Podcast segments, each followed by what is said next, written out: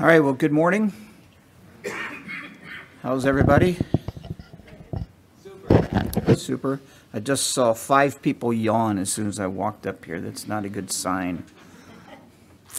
All right, so you may um, remember my sermon earlier this year on tattoos. I commented that it was an ambitious subject and that from here on I would choose simple topics for sermons.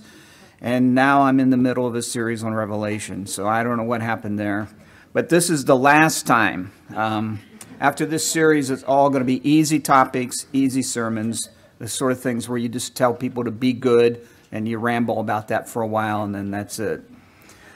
All right, so today we continue our, I'll call it our unconventional study of the book of Revelation. For those who may be visiting, we are not working through this book verse by verse. Rather, we are looking at various themes that run through its many pages.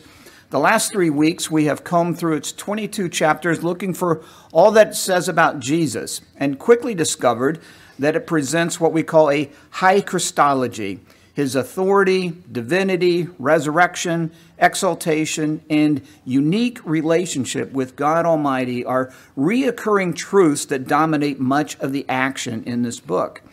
Revelation begins with Jesus, ends with Jesus, and is centered on Jesus. and also in this study, we, um, for visitors, we are avoiding the urge to connect events described in John's vision to world events, whether past, present, or future.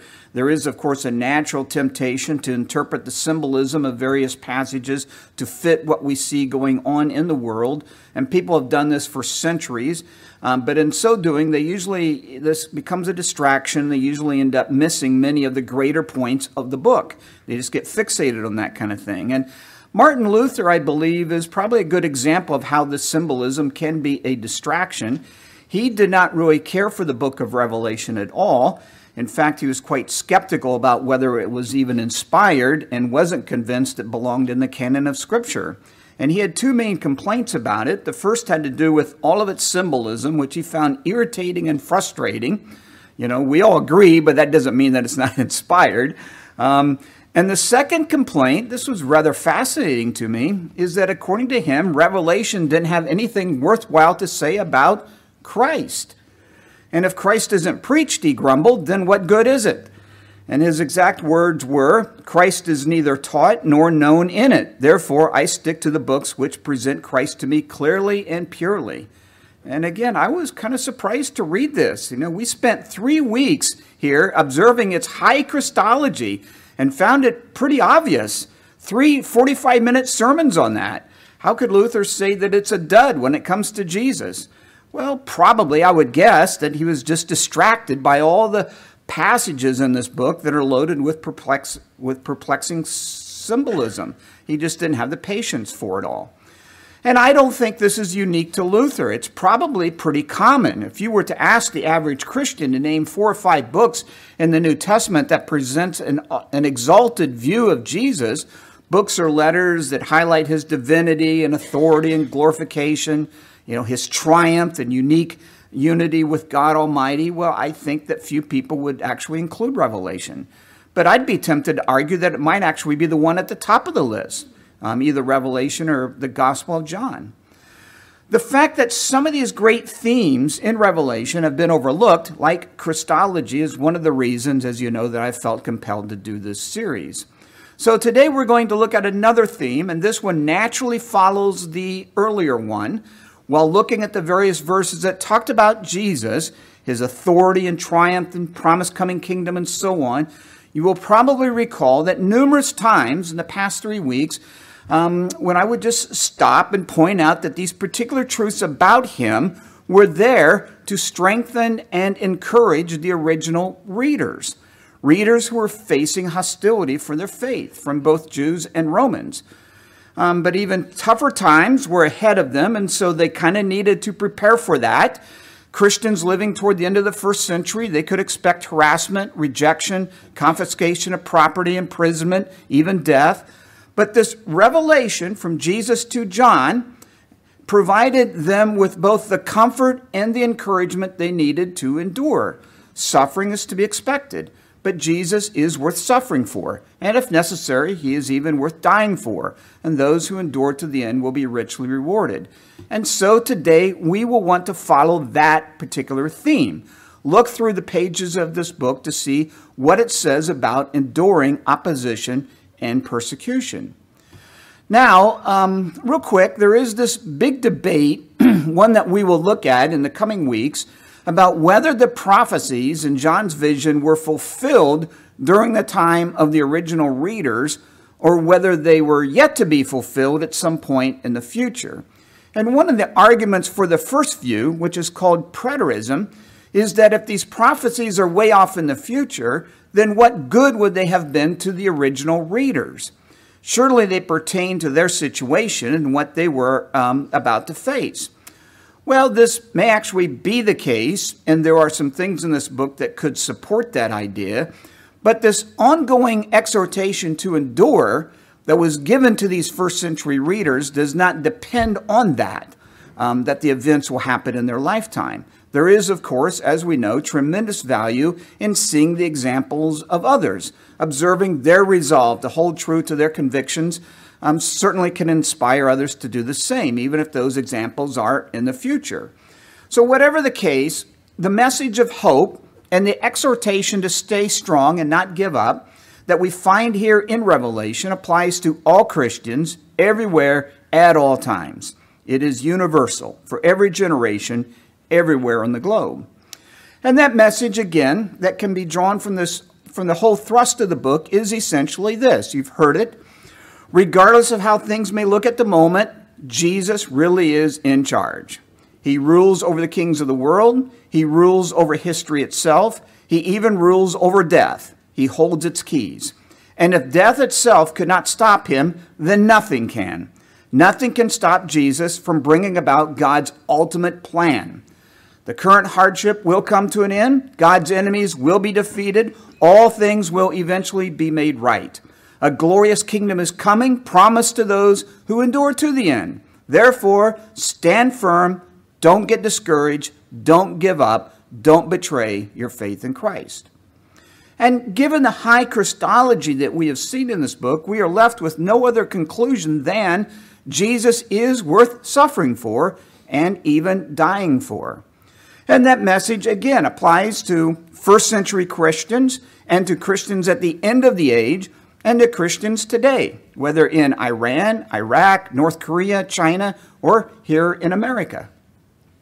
And so today we're going to leaf through its 22 chapters and see what we can find in regards to enduring persecution, either the exhortation to persevere or the promise of reward to those who are faithful or examples of the faithful.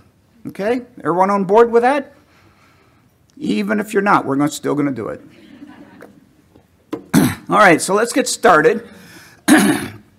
now, for the most part, I'm not going to take time to read the passages that we'll be turning to. I'll do that a few times, but I'll assume that you'll be following along in your own Bibles and you'll have these verses in front of you. Our first example is actually found in the opening words of the book in chapter 1. So let's go ahead and turn there. John offers an extended greeting and doxology to the seven churches, uh, the original recipients of this book, and refers to the source of the prophecies he is about to share with them. And that source, of course, is Jesus. And in verse 5, John refers to him with three different titles, one of which is the faithful witness. Now, upon a casual reading of this, we probably wouldn't give that title all that much thought but it's actually quite significant, and it helps to set the tone of what is about to follow in the coming chapters. Namely, that in the face of opposition and hostility, we have an example to follow, a model to imitate.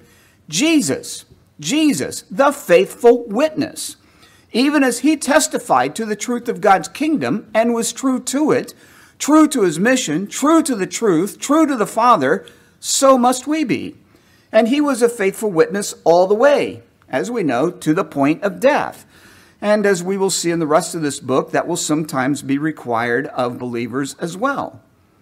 Now, in the same chapter, a few verses later, verse 9, we um, to the next point here, we learn that hardship actually has already come upon the followers of Christ, at least to some degree.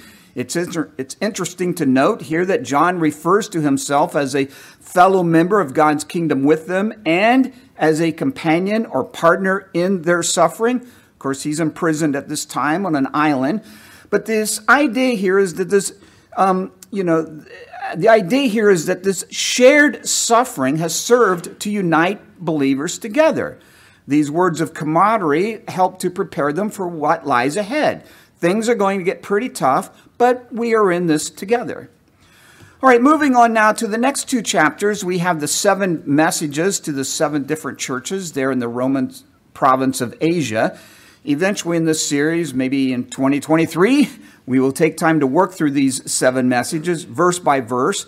Uh, but this charge to stand firm and not cave in, as we would expect, is a common exhortation to those churches in these two chapters. The first one is there at the beginning of chapter 2 and verse 3. The church at Ephesus is actually commended for their perseverance and willingness to endure hardships for the name of Christ. And in this, they had not become bitter or even weary. Now, we can't say for sure what their hardships, their hardships were exactly, but the fact that they were commended for not growing weary tells us that the oppression was not an isolated incident, but an ongoing situation. Next, we have the church in Smyrna. The exhortation there in verse 10 is pretty sobering. You are about to face some pretty intense suffering. Don't be afraid. Some will be imprisoned and face persecution. You need to stand firm. Be faithful even to the point of death. And those who endure will receive the crown of life. So, as you see there, especially sobering are the words, be faithful even to the point of death. Now, general, generally speaking, this is not something that Christians say to each other today, at least here in the West, or that pastors say to their congregations. Uh, moving on to the church at Pergamon, um, in verse 13, we see that they are commended for not, uh, these folks too are also commended and for not renouncing their faith in Christ, even though the temptation to do so would have been great given the martyrdom of Antipas. And we don't know who he is, only that he was a faithful witness who lived in their city, and he had been put to death for the cause of Christ. Upon news of his death, as you think about this, it would have been natural to cower back in fear, abandon the faith, um, and enjoy relief from um, any terrifying threat that might be coming. But they did not do this, and for this Christ praised them. Jesus commends the next church as well, Thyatira, for their perseverance there in verse 19. And now to skip ahead to the church in Philadelphia in chapter 3. Jesus commends them as well in verse 8 for not denying his name, even though, as he acknowledges, they had little strength. Um, we don't know what that means. Perhaps they were a small church lacking resources. Whatever their weakness was, it did not keep them from remaining true in the face of hardship and opposition. And this, of course, serves as an example for other churches that may be lacking in some way. All right, let's now move forward to the section where the seven seals are being opened. We have two examples here. The first one is in chapter 6, verses 9 through 11. When the fifth seal is opened, John sees under the altar those who had been martyred for the name of Christ. Their blood, uh, they cry for their blood to be avenged. To this they are told, Not yet, for there are more fellow servants who will join them in death. And once the number is completed, then the blood of all the martyrs will be avenged. So, like many of the other passages we'll be looking at, this one too prompts many questions. We aren't exactly sure what's going on here. We don't know who these martyrs are, why they were martyred, or who martyred them. One popular suggestion is that this could be referring to saints in the Old Testament prophets, for instance, who were killed for their warnings and, and um, admonishments, and that uh, those who will be added to their number are referring to the faithful followers of Christ, who, like them, will be martyred for holding true to the Word of God. In chapter 7, after the sixth seal has been opened, we have from verse 9 to the end a section describing a worship scene in heaven involving a great multitude in white robes in verse 14, we learn that this multitude are those who have come out of the great tribulation. implying, of course, that they had suffered martyrdom. Uh, it has been suggested that this multitude, too many to count, uh, from every nation, tribe, people, and language, represents that completed number of martyrs that was referred to um, in the previous passage, there in the previous chapter. And this seems pretty, you know, quite plausible given that they, like the earlier martyrs, are identified as those who received white robes to wear, robes cleansed by the blood of the Lamb. Whatever the case, it is actually quite impressive that such a large number of Christians have proven to be faithful even to the point of death. Now, it is important to note that these martyrs are not cleansed by the shedding of their own blood. I think we all realize this. Like all Christian believers, they are cleansed only by the blood of the Lamb, though it is rewarded, martyrdom, as we see in verses 15 through 17. Martyrdom has no merit in itself in regards to our salvation. We cannot do anything to earn God's favor or acceptance, including that of sacrificing our own lives for Him, because this is always, we must remember it's Christ alone and in Him only.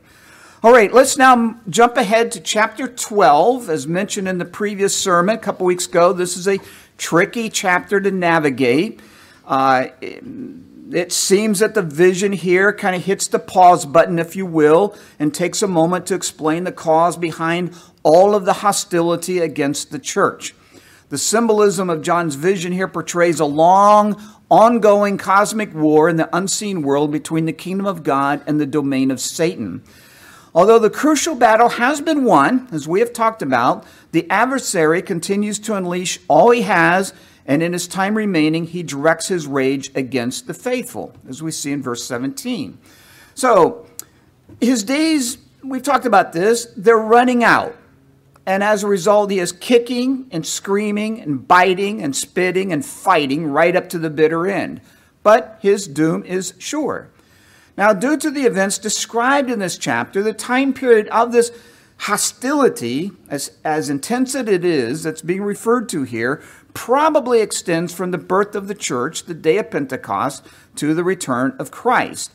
The devil, he's been kicked out of heaven. He is quite unhappy about that. The chapter speaks of the arrival of the Messiah. The devil's quite unhappy about that as well. And he is unhappy that he can't seem to destroy or defeat this Messiah. He knows what all this means. Verse 10 tells us what it means that the kingdom of God is breaking forth and nothing can stop it. And so, as we see in the last verse of this chapter, he is enraged and he goes off to make war against those who obey God's commandments and hold to the testimony of Jesus. And again, this explains the reason for the hostile persecution that the Christians are, are facing and why things will get worse before they get better. Which brings us to the verses that immediately follow. They're at the beginning of chapter 13. The rising up of a great beast who is empowered by Satan himself. A beast who, eh, the, the, the chapter there tells us, makes war against the saints, beheading all those who refuse to worship him.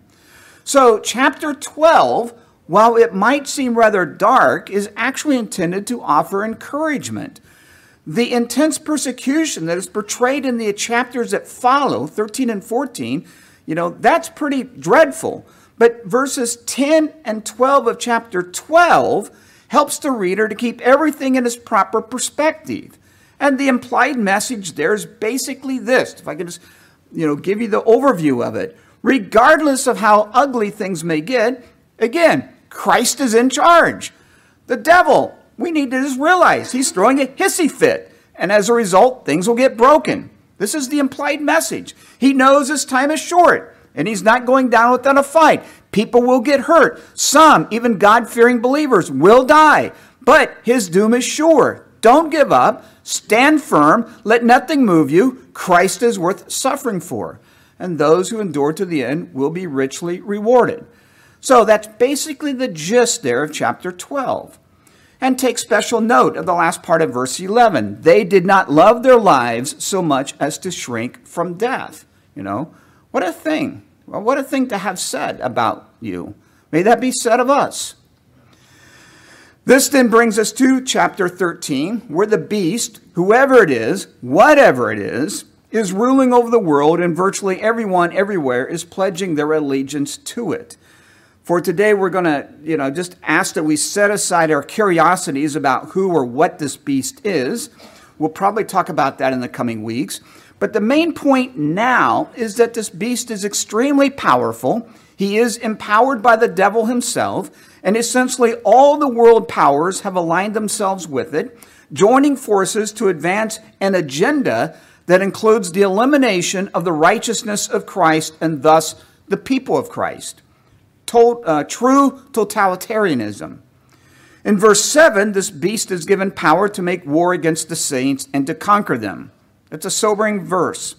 In verse 9, we see that those who truly belong to Jesus, they're just not going to budge, and they will not give him or it their undying allegiance. And because of this, they are about, you know, uh, they are given some sobering words here to think about. And essentially, those words are don't be surprised if you face imprisonment, don't be surprised if you face death. And then these words this calls for patient endurance, the faithfulness, this calls for patient endurance and faithfulness on the part of the saints.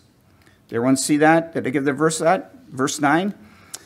And the same exhortation is given in the next chapter in 1412. The very same words. This calls for patient endurance and faithfulness on the part of the saints. You know, these expressions that you see throughout the book of Revelation, they should just like be underlined or highlighted because they stand out. And, and, um, and again, they apply, you know, to all of us. That's why they're here in John's vision. And then at the beginning of chapter 15, in verse 2, John in his vision sees those who had been victorious over the beast. They were victorious in the sense that they refused to yield to him. That is, they didn't, he did not get his way with them. Even upon the threat of death, they would not compromise. As faithful witnesses, their deaths testified to the truth that Christ is the only one who is worthy of worship and allegiance, not the beast, regardless of how powerful and mighty he might appear to be. So the message here is, you know, do to us what you will, but it won't change the fact that there is a King of Kings over you, and the day will come when you, when you will answer to him. The next five passages that we want to take a note of come from chapters 16 through 19, and they all deal with the same thing. Judgment has come upon those who have persecuted God's people. This is where things take a turn in the book, and the blood of the martyrs has now finally been avenged. So let's take a look at them in 16, chapter 16, 5 through 6. Then I heard the angel in charge of the waters say, You are just in these judgments, you who are and who were the Holy One, because you have so judged, for they have shed the blood of your saints and prophets, and you have given them blood to drink as they deserve. Then in chapter 18, starting at verse 20, Rejoice over her, O heaven. Rejoice, saints and apostles and prophets. Rejoice, saints and, and apostles and prophets. God has judged her for the way she treated you. Then a mighty angel picked up a boulder the size of a large millstone, threw it in the sea, and said, With such violence, the great city of Babylon will be thrown down, never to be found again. The music of harpists and musicians, flute players and trumpeters will never be heard in you again. No workman of any trade will ever be found in you again. The sound of a millstone will never be heard in you again. The light of a lamp will never shine in you again. The voice of bride and bridegroom will never be heard in you again. Your merchants were the world's great men. By your magic spell, all the nations were led astray. In her was found the blood of prophets and the saints and all who have been killed on the earth. So there's rejoicing here for this um, blood being avenged. And then in chapter 19, the first two verses, after this I heard what sounded like a roar of the great multitude in heaven shouting, Hallelujah! Salvation and glory and power belong to our God, for true and just are his judgments. He has condemned the great prostitute who corrupted the earth by her adulteries. He has avenged on her the blood of his servants. And again they shouted, Hallelujah! The smoke of her goes up forever and ever. So, believers have been tried and have been executed in the world's courts, but it is the world that is really on trial here before God. and their day of court has now come, and it is a day of reckoning. Wrongs that had been made, wrongs that had been done to the saints, and um, wrongs had been done to the saints, and these wrongs are now being made right. Those who shared in the persecution of God's people must now answer for that. Vindication has come. God will avenge the blood of his servants. And this is actually an ongoing theme through the entire book of Revelation. Now, we are told, as you know, throughout the New Testament, we've talked about this before, very, very clearly, very specifically, and we saw it this morning in the Christology reading, that when we are persecuted for the name of Christ, we are not afforded the option of seeking retaliation. But instead, we are inst- instructed to leave the matter in God's hands, who will judge all things justly in his own time.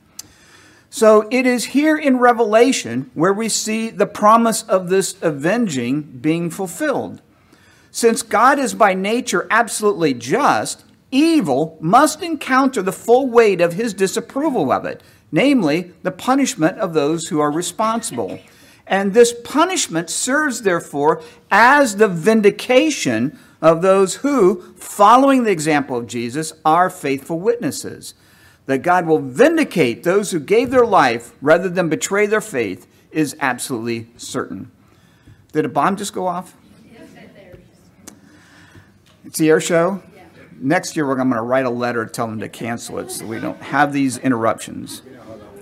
We know how that works because see how well it works? Just the very thought of it. All right. And this, this is exactly what transpires in the rest of chapter 19, this vindication. So stay with me here. In verse 11, Jesus abruptly charges into the scene. We looked at this passage before. He's coming from the clouds of heaven in power and glory to wage war against those who have attacked his followers and to judge them accordingly. That's the reason for this. The section there, it's quite colorful, dramatic. Again, we've talked about it before. The beast and the false prophet, they are captured, condemned, thrown into the lake of fire. The great rulers of all the nations that were in league with the beast, they are killed. Their bodies are discarded, devoured by the birds of the prey. So this represents, you know, utter, not just dist- utter destruction, but also on, ulti- um, utter dishonor. Language like he treads the winepress of the fury of the wrath of God Almighty. Of course, this depicts an ultimate crushing and destruction. Believers who remain true in the face of suffering see at last their vindication. Those, how, however, who betrayed the faith must now deal with their regrets and face the consequences. In chapter 20, moving on, we now see the reward of those who are faithful to the point of death those, quote, those who had been beheaded because of their testimony for Jesus. So in verses 4 through 6, they are resurrected. They reign with Christ for a thousand years. In the verses that follow, the devil, death, and hell are all thrown into the lake of fire where they join the beast and the false prophet. And after this, the wicked are also judged, and, and they too are sent to the lake of fire, which is also referred to as the second death. So the universe has now been purified of the curse, its effects, Rebellion against God is no more. Potential for future rebellion is no more. And so it is time to start afresh, as we see in the last two chapters. And the final mention of anything relating to that of enduring persecution is found here in chapter 21 of verse 7, where a promise is given to those who overcome. Essentially, they will inherit all the blessings that are described in, the, in these last two chapters. And specifically, in the verse there, they will enjoy a special relationship with God, the Father Almighty. And there is no higher honor, no higher relationship to ever enjoy or aspire to than that of being in a father son relationship with the one who sits on the throne.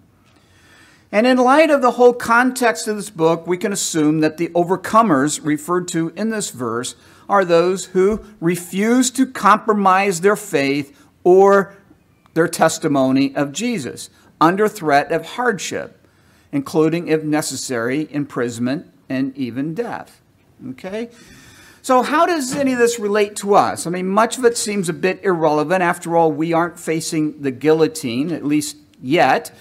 Um, that may be so, but we are probably cowering away from taking stands for Christ every day. And the warnings and exhortations and examples here in Revelation would certainly speak to that. Um, the fact is, conflict with the world is inevitable for anyone who strives to live by God's righteous standards. So, when you think about this, I, you know, I think there's this common idea. You know, people imagine that when persecution comes, it will look like a scene in some movie. You know, deny Christ or die, sort of thing. A heroic moment when the spectators just watch in awe. But for us, here in the West, that sort of scenario is unlikely, at least in the near future. For us, the conflict will most likely be the result of taking a stand for the righteousness of Christ. And the ramifications won't be the guillotine, but getting canceled and silenced, kicked out of the hip and trendy circles. Could involve heavy fines, loss of freedoms, lawsuits, and the like at some point. Speaking out against evil in our culture and living out those convictions about Christ's righteousness is where the flashpoint will be for most of us, at least currently. And here we might remember the beatitude of Jesus Blessed are those who are persecuted because of righteousness. So when you take a stand for righteousness, you take a stand for Christ. And we have opportunities for that every day. And yet, even in this, we often cower away. And we need to realize that for the most part, we are not persecuted for our beliefs, but for acting on them. Big difference. Generally speaking, you know, nobody cares about our teachings, our worship, what we do on Sunday mornings, our doctrines, and that sort of thing. What gets us into trouble is when we live out our beliefs and teachings and worship and doctrines. The righteousness that Christ preached and demanded his followers to live out is a righteousness that the world despises, rejects, and hates. And so conflicts are inevitable. And the Apostle Paul, speaking from personal experience, told us that anyone who wants to live a godly life in Christ will be persecuted just by living a godly life. And Peter said the same when he warned us that we can expect to suffer for, quote, doing good. So, the more depraved the culture is, the greater the conflict, the greater the resistance, and the harsher the backlash toward those who refuse to go along with its depravity. So, though it may be hard for us here initially to connect with the events that are described in John's vision, we should be able to look beyond that and see the underlying truths and principles that are being advanced. Those who stand for Christ can expect to suffer. That suffering could get intense, and we need to patiently endure and stand firm. He is in charge. He will bring about God's perfect will to its completion. Nothing can stop that and those who persevere to the end will be rewarded. Christ is worth suffering for. Josh?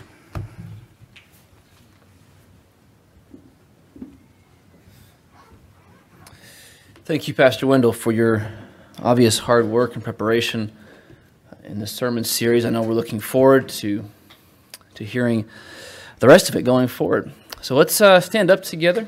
And for the rest of us, Jesus is indeed worth suffering for, he is worth dying for, and he is worth living for. So as it's written in 1 Thessalonians 1:12, let's go out from here and live our lives in such a way that the name of our Lord Jesus Christ may be glorified in us and us in him according to the grace of our God and the Lord Jesus Christ. Amen. So go forward, live boldly for the sake of Christ, and love each other well.